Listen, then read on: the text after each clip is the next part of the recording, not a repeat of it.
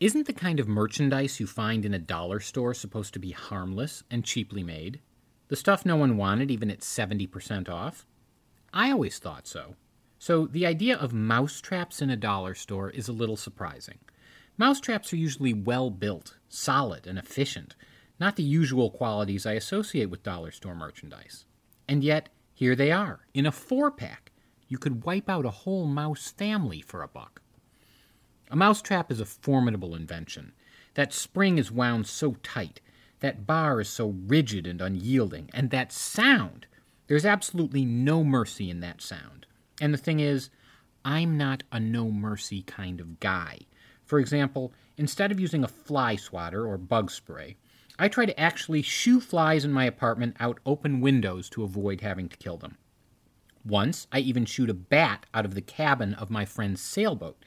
It was either that or attempt to whack it with a wood plank, and that just seemed like a bad idea.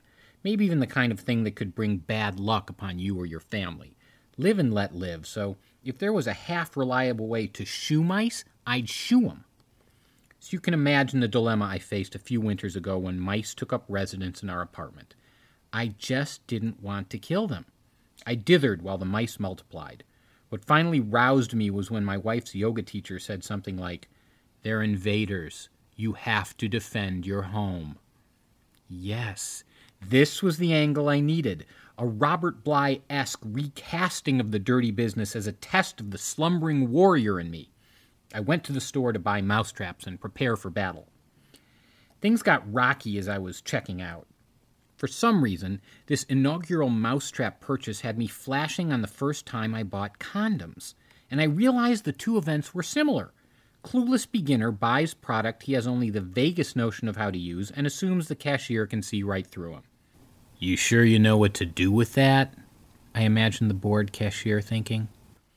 When I got home, I was faced with the critical issue of bait. I tried to imagine what would happen if the tables were turned and I was the tiny human scurrying around in a big mouse world. What would it take to pull me out from under the refrigerator? All at once it came to me sticky, smelly, irresistible. I smeared some peanut butter on the trap. What happened? Well, let's just say that this former fly shooer heeded the call of the warrior and successfully defended his homeland.